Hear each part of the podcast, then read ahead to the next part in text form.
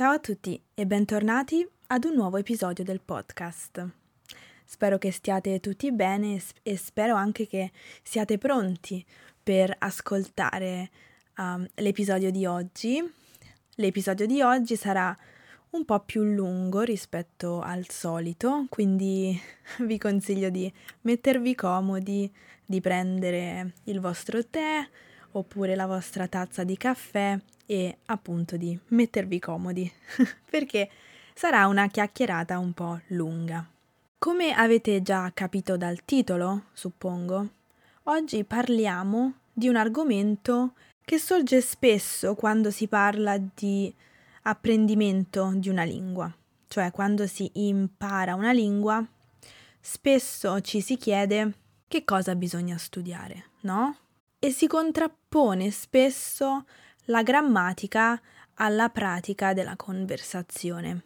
E se la grammatica e la conversazione vengono contrapposte, sorge spontanea la domanda: devo scegliere se studiare la grammatica oppure se praticare la conversazione quando studio l'italiano?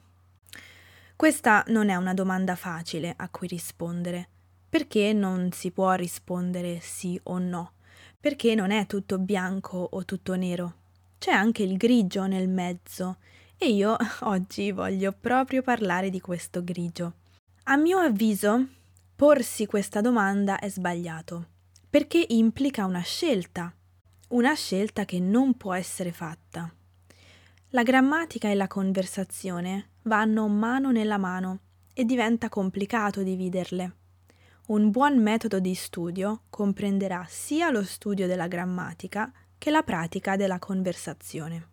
È ovvio che studiare solo la grammatica, fare solo esercizi di grammatica, non apporta molti benefici allo studente, se non quello di avere una competenza passiva della lingua molto forte ma neanche praticare solamente la conversazione apporta benefici allo studente, che si ritroverà a fare conversazione sulla base di ciò che ascolta, che non sempre si rivela corretto. Questo ci fa capire che quando si studia una lingua è imprescindibile studiarne la grammatica, le norme che regolano il funzionamento delle frasi e che concretizzano i pensieri dei parlanti nativi. Così come è imprescindibile mettere in pratica quello che si studia conversando e parlando. La grammatica viene spesso ritratta e considerata come il nemico, quando in realtà non è assolutamente così. Io credo che molti di voi vogliano capire il perché del funzionamento o della costruzione di strutture grammaticali, perché capirne il motivo facilita l'assorbimento delle frasi stesse. E poi su questi modelli, sulla comprensione del modello che si studia, è possibile intuitivamente costruirne di altri in modo indipendente. Ascoltare i parlanti nativi e poi ripetere quello che hanno detto è giusto, ma non posso solamente ascoltare e ripetere, perché così userò delle strutture grammaticali e delle frasi che gli altri scelgono di utilizzare, non che io scelgo. Allora studiare un po' di grammatica ogni tanto ci dà anche la possibilità di sperimentare con la lingua e trovare il nostro modo di esprimerci, trovare la nostra identità linguistica nella lingua che stiamo studiando.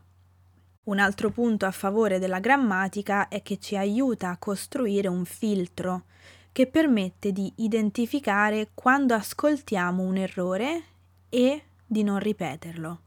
Abbiamo detto che ascoltare i parlanti nativi è un'ottima attività per sviluppare l'abilità di ascolto, ma dobbiamo anche considerare che non tutti i parlanti nativi parlano correttamente.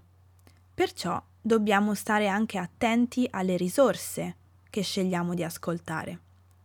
Si trovano molte teorie su approcci e metodi innovativi di studio se fate una breve ricerca su internet.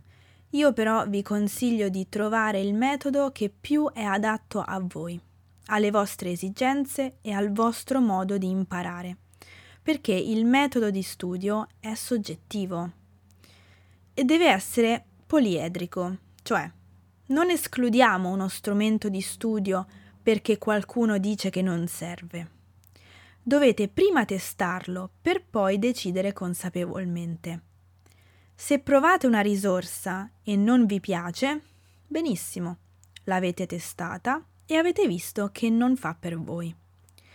Ma senza provare, vi prego di non escludere nulla dal vostro programma di studio, perché quando si impara una lingua, niente è inutile. Quando ci si prepara per un esame di certificazione, si deve studiare per affrontare quattro prove. Una prova di comprensione orale, una di comprensione scritta, una di produzione orale e una di produzione scritta.